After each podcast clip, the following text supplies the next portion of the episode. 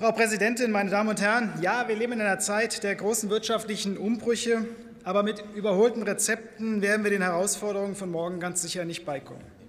So braucht es in der Tat dringend verstärkte Anstrengungen, um den Arbeitskräftebedarf in unserem Land zu decken.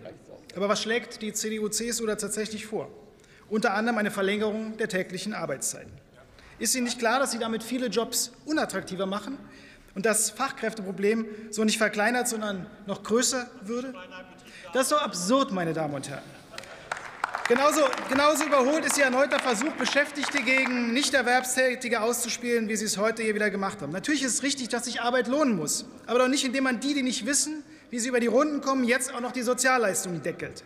Was es stattdessen braucht, sind höhere Löhne und flächendeckende Tarifverträge, die dafür sorgen, dass Arbeit auch überall anständig bezahlt wird und attraktiv wird, meine Damen und Herren.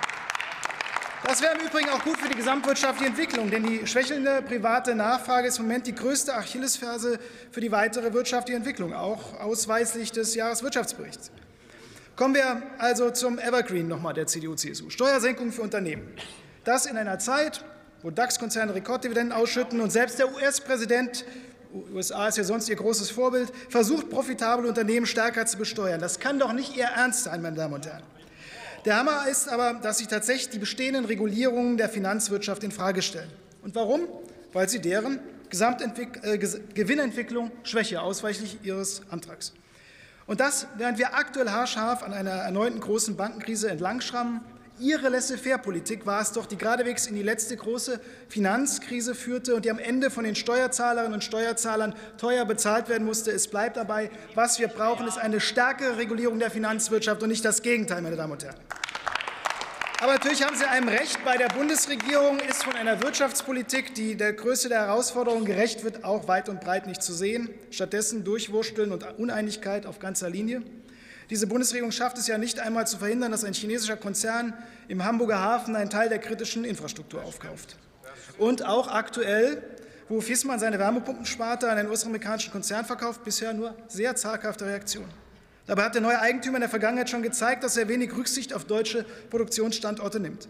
Nutzen Sie endlich Ihre Möglichkeiten und genehmigen solche Übernahmen nur noch unter der Auflage, dass es verbindliche und langfristige Garantien für die hiesigen Standorte gibt. Ja, was wir brauchen, ist eine robuste staatliche Wirtschaftspolitik, und dazu gehören auch massive öffentliche Investitionen. Dafür muss geklotzt werden, nicht gekleckert. 120 Milliarden Euro jährlich, darunter 50 Milliarden für den Ausbau der Erneuerbaren und den klimaneutralen Umbau unserer Wirtschaft, so wie es auch der Deutsche Gewerkschaftsbund und der Bundesverband der Deutschen Industrie fordern. Das ist dringend nötig.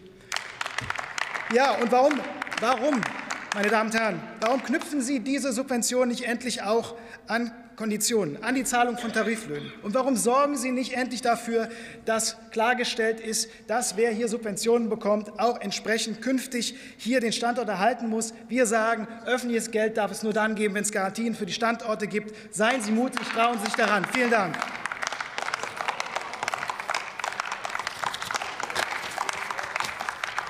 Nächster Redner ist für die FDP